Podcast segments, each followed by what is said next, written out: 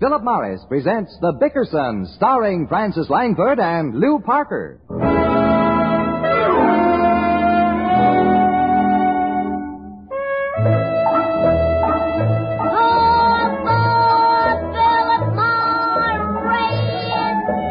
Believe in yourself. Yes, believe in yourself.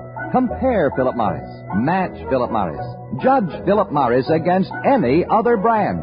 Then decide for yourself which cigarette is milder, tastier, more enjoyable. Believe in yourself, and you'll believe in Philip Morris, America's finest cigarette. Call for Philip Morris.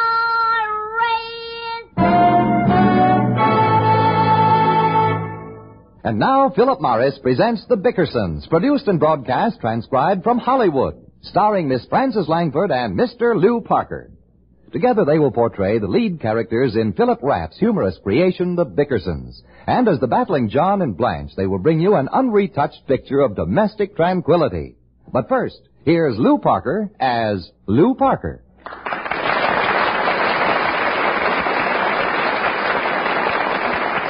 Thank you, ladies and gentlemen, and good evening. I'm quite sure you're all waiting to meet that gracious young lady who has earned the undying love and gratitude of our boys both here and overseas for her tireless efforts in still another role. Here she is, the Purple Heart Girl, Miss Frances Langford.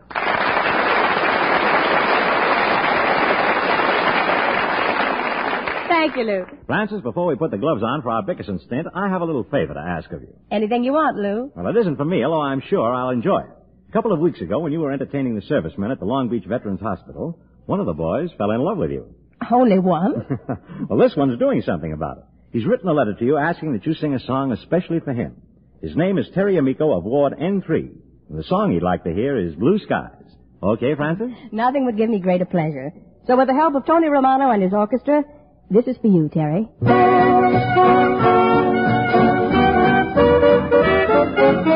Blue skies smiling at me, nothing but blue skies do I see. Bluebird singing a song, nothing but bluebirds all day long. Never saw the sun shining so bright, never saw things going so right. Noticing the days hurrying by, when you're in love, oh my, I'll be blind. Blue days, all of them gone, nothing but blue skies from now on. Never saw the sun shining so bright, never saw things going so right. Noticing the days hurrying by, when you're in love, oh my, I'll be blind. Blue days, all of them gone, nothing but blue skies. No more gray skies, nothing but blue skies from now on.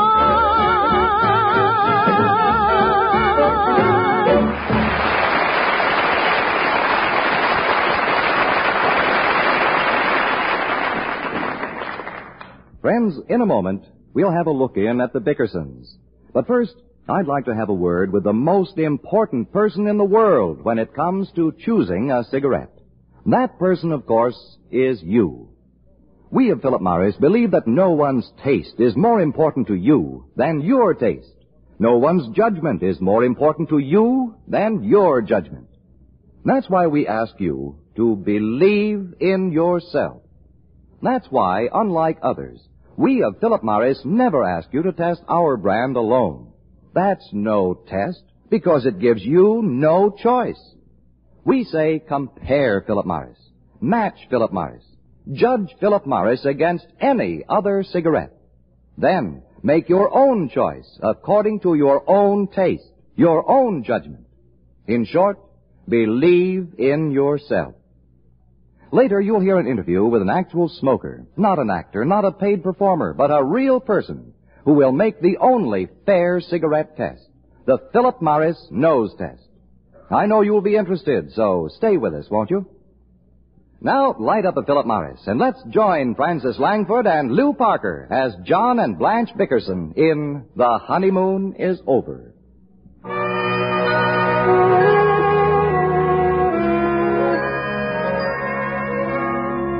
In the Bickerson bedroom, there is an infernal machine. With a persistent, inexorable ticking common to all time bombs, it gradually approaches the hour that will shatter the ears and destroy the happiness of the unsuspecting John. It's a matter of seconds now. Eight, seven, six, five, four, three, two, one. I wish I was dead. All right. All right. All right. Blanche. Blanche. Wait a minute, I'm putting a ribbon in my hair. Where you going? I'm not going anywhere. Just thought I'd like to look nice for this morning. Why? I knew you'd forget. You did forget. Today happens to be our wedding anniversary. I didn't forget it. Then why didn't you say something? I just opened my eyes. Well, we've been married eight years. What do you want to do? Nothing. It's too late now. I mean, haven't you got any plans for tonight? Sure, I got it all worked out. I'm going to take you to dinner and a burlesque show. No, you're not. I'm having a party tonight. Then what did you ask me for? Where's my pants? Somebody stole my pants. Nobody stole your pants. I just looked under the bed and they're not there. Here are your pants. Thanks. Blanche, these aren't my pants. But whose pants are they? That's a good question, only I should be asking it. Don't be so funny in the morning. They were baggy, so I pressed them. Baggy. Hand me my tie. Which one? Doesn't matter. I want to use it for a belt. My suspenders are broken. Why don't you use your belt? I'm using it to keep the soles from falling off my shoes. John Dickinson, your shoes. I are- know it. I haven't got a belt. Where's my shirt? Your coffee's getting cold. I don't want any coffee. Where'd you hide my shirt? Didn't hide it anywhere. Well, where is it? I draped it around the canary's cage. Is my shirt the only rag you can find to cover that cage with? Hasn't hurt it any, has it? No, but I don't like the way that bird pokes into my pockets. Every time I take a cigarette out, I'm smoking birdseed. Why do you have to cover the cage anyway? The canary is sensitive to light. Well, get him a pair of sunglasses and leave my shirt alone. Why must you be so mean on our anniversary? Blanche, I'm not mean. I'm worried. I haven't sold a single vacuum cleaner for four weeks. You sold one on Thursday. I know, but we bought it. I had to sell something to keep him getting fired. I'd like to take it back, Blanche. I can't make the payments on it. You leave it alone. We'll need it when we get a carpet. Okay. Bye. John, What? I've been standing here waiting for you to kiss me goodbye, and you haven't even looked at me. I looked at you. What do you mean by that? Nothing, Blanche. I'm late. Wait a minute. You got any money? Well, there's a quarter in the sugar bowl. A quarter. You can bring me the change when you come home. Now listen, Blanche. Something's got to be done about this. I can't get out of work like a pauper every day. A man's got to have a couple of dollars in his pocket. Well, don't yell at me. Well, I don't mind going in torn clothes, holes in my socks, but I'm not going to suffer through those lunches anymore. What's the matter with your lunches? You ought to know. You pack 'em for me. Just getting sick of carrying my lunch to work in a paper sack. Why can't I go to a restaurant like the other fellas? Why can't I John, order? a- what are you talking about? I haven't fixed your lunch for two years. Oh, Blanche! Every morning of my life, I find my lunch wrapped in brown paper on the side of the sink. Lunch? That's the garbage. No wonder nobody wants to swap sandwiches with me. Goodbye, Blanche. Goodbye, dear, and happy anniversary.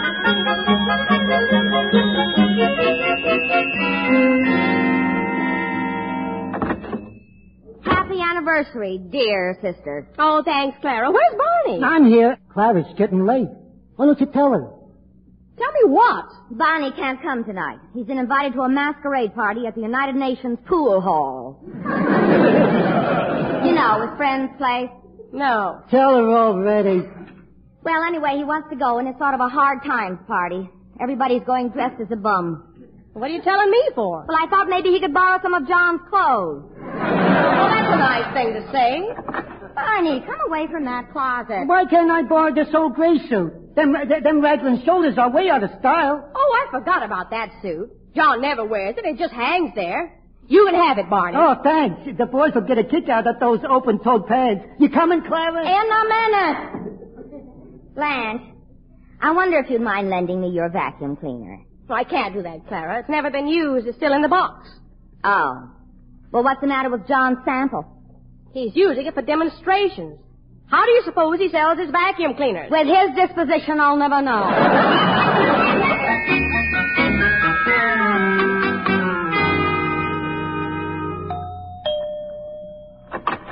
Good morning, madam. I'm from the Eagle Appliances. Paying a call in answer to your Oh, letter. I'm that you- sorry. You're 20 minutes late, and I've got an appointment at the dentist. Well, you see, I'll only take a few minutes I of your can't time. wait. I'm getting my bridge But, today. but I just want to see you about I'm sorry. Not now. I've got to get to my dentist.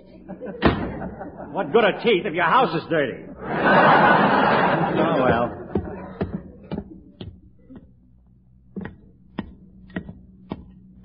How do you like that? Five o'clock and I haven't even got a foot in the door yet. Well, this is my last call.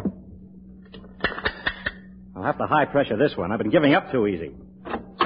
Good afternoon, sir. I represent the Eagle Appliance Company, and I'm about to give you a, wi- your wife a demonstration that will simply amaze her. My wife ain't home. Well, no matter. If you'll just follow me into your living room. Hey, get out. Ah, here we are, and a charming room it is, too. Look, but this- Now then, let's just empty these ashtrays on the floor. What are you doing? The wastebasket is full, too. Well, well, we just scatter this junk all over the place. Listen, you cut that out. Now, don't be alarmed, sir. Now I'm going to go over this rug just once. And Oh. if this vacuum cleaner doesn't pick up every single last speck of this filth, I'll eat it. Well, you better start eating, mister. Our electricity's been shut off.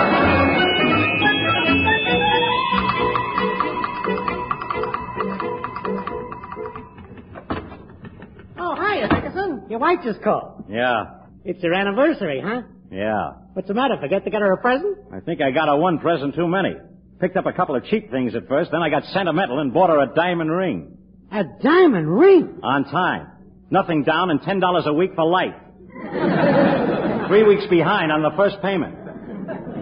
Say, listen, Marvin. Oh, no, no, you don't, Dickerson. I got no money. And if I did have any, I wouldn't lend it to you. You still owe me four dollars. I know that, but after- Nothing doing. If you need money, sell a vacuum cleaner. Hmm? Yeah. Sell a vacuum cleaner. Yeah.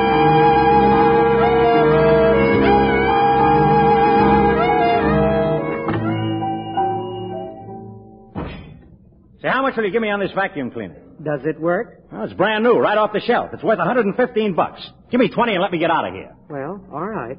Uh, you wait here. I'll go make out the ticket. Fine.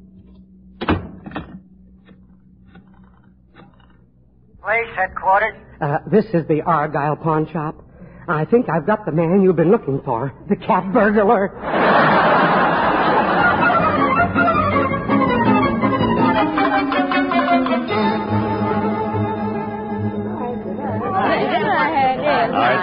it anniversary party, Mrs. Dickerson. Too bad John couldn't make it. I can't understand it, Dr. Hersey. He's never been this late before. Well, I wouldn't worry about it. He probably got tied up with some tough customer. Probably. Good night, Doctor.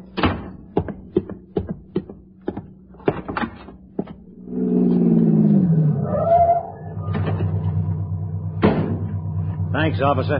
I'll be over in the morning to claim the vacuum cleaner. Please make sure they take my name off the police blotter. Dickerson, what happened? Oh, hello, Doc. Nothing. It's a long story.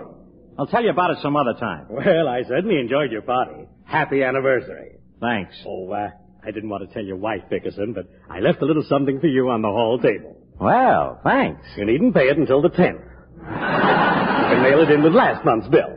Or if you pass the office, drop in. Drop dead. oh, I'm out on my feet. I'll probably be up all night answering Blanche's questions. What a life. If I tell her the truth, she won't talk to me for a week. So, I'll tell her the truth.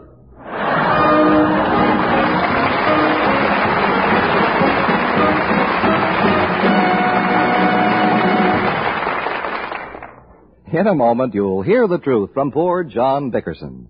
Right now, we invite you to hear the truth on a more serious matter. You'll hear it not from an actor, not from a paid performer, but from a real person, from a smoker who was interviewed by our roving reporter in the lobby of the Battle House in Mobile, Alabama. Let's listen. Hello there. This is Bob Pfeiffer.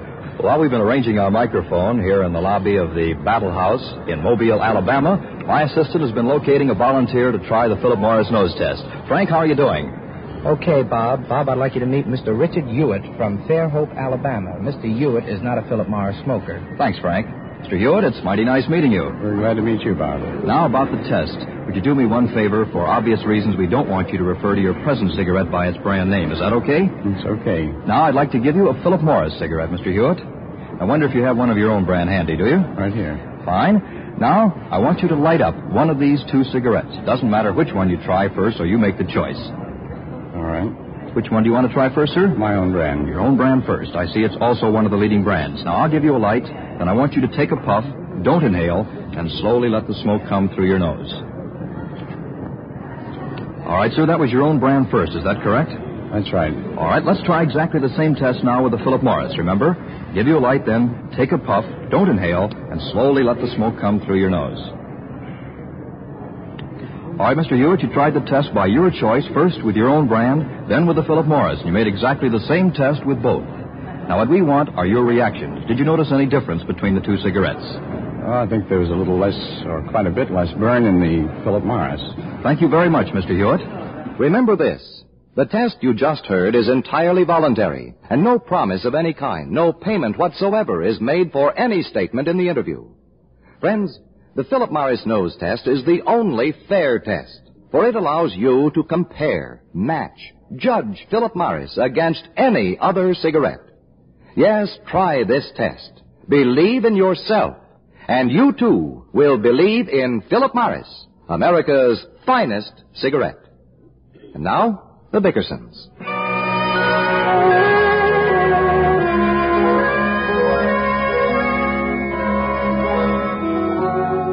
The Bickersons have retired. Blanche Bickerson lies tense and sleepless in the dark as poor husband John, tortured by the guilt of having missed his own anniversary party, suffers another attack of intermittent insomnia or wood chopper syndrome. Listen.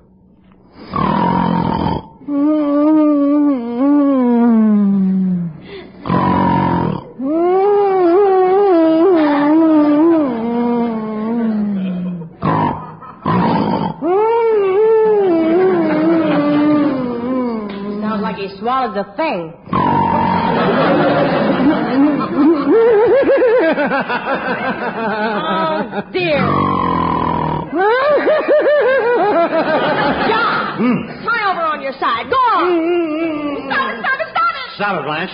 What's the matter? What's the matter, Blanche? Whining and giggling and grunting and snorting is driving me crazy. Me too, Blanche. Who's doing it? You're doing it. It amazes me that you can sleep at all with your guilty conscience. Not guilty. Put out the lights. I will not. I've got plenty to say to you. Blanche, what's the matter with you? It's three o'clock in the morning. You had a good time tonight. Now why don't you let me sleep? I had a miserable time. It was the unhappiest anniversary I ever spent. Why didn't you show up for the party, John? I told you I got stuck at the office. It's funny nobody else got stuck. And everybody who came tonight was sweet and thoughtful, and they all brought presents. Good. That's more than you did. The Homers were here, and they brought something. The Hydes were here, and they brought something. Even my sister Clara was here. What did she take? She didn't take anything.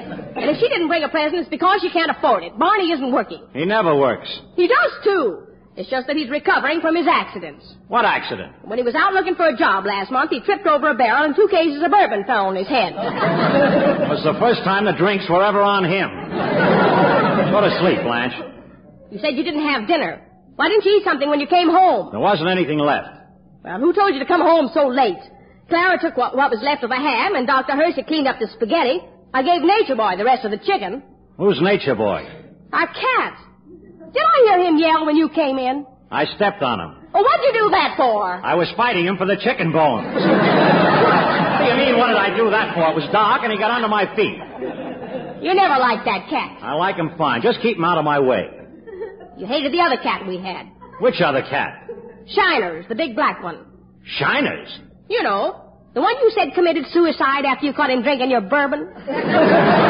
He did commit suicide. I'd love to believe that. What are you hitting at, Blanche? Cats have been known to commit suicide. They don't hang themselves.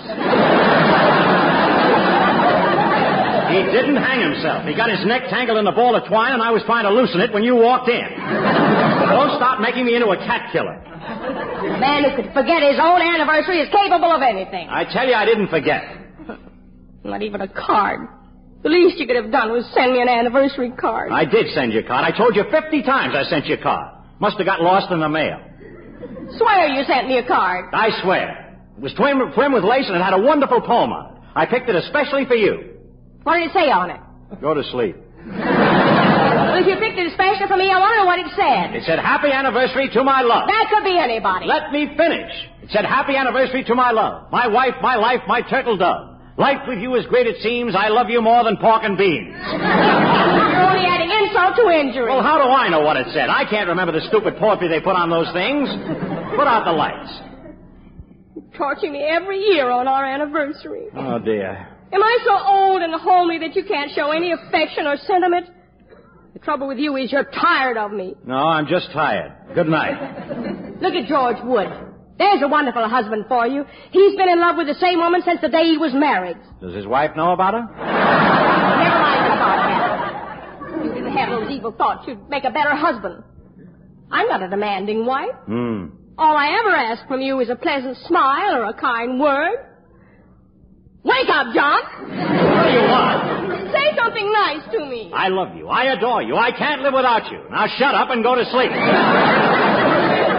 Scream at me on our wedding anniversary. You'll just keep quiet for a while. I won't scream. I'm gonna talk whether you like it or not. I don't like it. Don't forget, Mr. Dickerson, I gave you the best years of my life. Were those the best? Keep it up, John.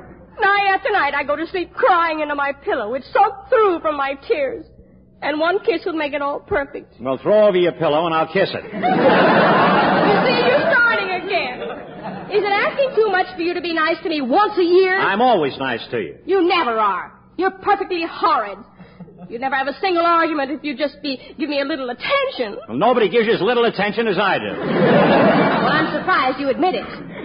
You never take me anywhere. You never show me the slightest consideration. What consideration? Don't I offer you half the newspaper every morning at breakfast? You shouldn't read the read the table at all. And When you drive the car up in front of the house, you might be a gentleman and help me in. Help you in? Oh no, I have to fling open the door and throw myself onto the seat. Well, I slow down, don't I? Oh, I'd like to see you act that way with Gloria Gooseby. Now, don't start with Gloria Goose. You'd sure be a gentleman if you had her in your car. I've had her in my car plenty of times, and I've never been a gentleman. What? Why don't you let me sleep, Blanche? We've had eight anniversaries. This is the most miserable one of all. It's no worse than last year. Our whole marriage started on the wrong foot. It was your idea to elope, not mine. Yep. I wanted to have a real ceremony like all my friends, but you said it was more romantic to elope. We had to be married by the justice of the peace. Should have been the Secretary of War. You didn't talk that way then. Why didn't you let me have a big ceremony, John? I wasn't working at the time. I didn't have any money. Well, you're working now, and I want a real wedding with a big ceremony. Okay, I'll arrange it next week. You say it, but you won't do it. Do it now. What? Go on, get up and let's get married. Are you out of your mind, Blanche? It's almost four o'clock in the morning, and I have to go to work at seven. Why do you do this to me? Haven't I suffered enough for one day? You haven't suffered half as much as I have. I go to all the trouble of making an anniversary party, and you deliberately stay away. It wasn't deliberate. Why don't you say you're sorry you married me? Because I'm not sorry. Not at all. Not at all. You hate me? You know I do. What? I mean, I don't. Will you Please let me sleep. Well, I will as soon as you show me the anniversary present you got for me. Put out the lights. Where is it, John? Hmm? Where's my anniversary present? No, you won't like it. It's just a little old beach bathrobe. It cost eight dollars. Eight dollars? Our eighth anniversary, and that's all I'm worth to you? Eight dollars? Now listen here, A Blanche. dollar a year for washing your shirts, cooking your meals, darning your socks, raising your children? We haven't got any Well, children. what do you want for a dollar a year? Blanche, all I want is sleep. I'll get you something nice tomorrow. You told me that yesterday. Today's my anniversary. Why couldn't you get me something nice today? I did, Blanche. I did get you something, but I can't give it to you now. Go to sleep. What did you get me? A diamond ring. Wake up, John. I'm still talking to you. I'm not sleeping. I really bought it for you. A diamond ring? Yeah. Where is it? What's the difference? I can't afford it. I'm taking it back in the morning. I don't believe it. Show it to me. It's right there in the closet, in the pocket of my old gray suit. Your gray suit. You mean the one I gave Barney? That's right. In the left hand pocket. The one you gave to Bonnie. Blanche, you didn't. Don't get hysterical. I emptied out the pockets. The stuff's on the dresser. There wasn't any ring box. It wasn't in a box. I tied it in my handkerchief. Oh, thank heaven. Here it is. Oh, John. It's beautiful. It's got to go back. Take it off. Such a lovely diamond. Take it off, Blanche. Look at it. I've seen it. Take it off. Here. Well, it's nice to know that you were thinking of me anyway. I'm sorry, Blanche. I did want you to have it, but You can see how impossible I it is. know, dear. You've got enough debts now. It was a wonderful, foolish gesture, and I love you for it. Keep the ring, Blanche. Don't be silly, John. You can't afford Keep it. huh? I'll find a way to pay for it. I'll get an extra job or something. Don't worry. Go to sleep. John, Hmm. you can be so sweet when you want to. Hmm. I'm so happy. This feels just like when we were first married. You were so kind and considerate.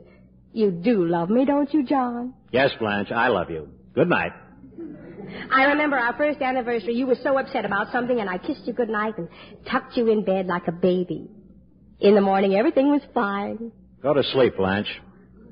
John, would you mind if I just tucked you in bed tonight? Okay. Tuck me in. Lift your head, dear, so I can straighten the pillow. Now, let me get these covers under. Stretch out your feet. Ah. There, that's it. Now, all tucked in. Thanks, darling. Are you comfortable, sweetheart? Perfectly. Are you sure? I never felt more comfortable in my life. Fine. Now, you get up and tuck me in. Good night, Blanche. Happy anniversary, John.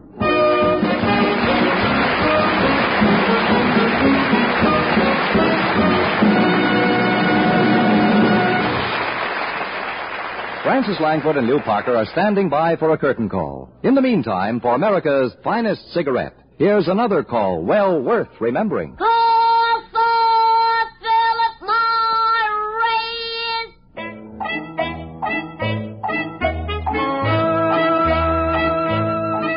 Remember, Philip Morris is definitely less irritating, definitely milder than any other leading brand.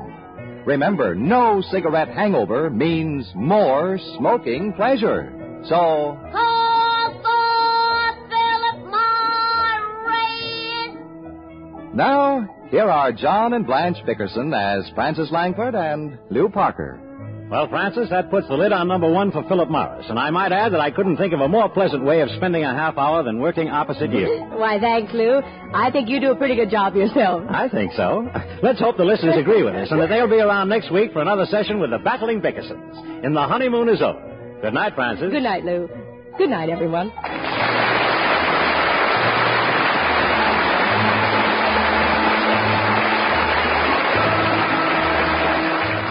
Be sure to listen next Tuesday night when Philip Morris again will present The Bickersons. And don't miss the Philip Morris Playhouse this coming Thursday night over this same station. In the meantime, don't forget to. Call for Philip Morris.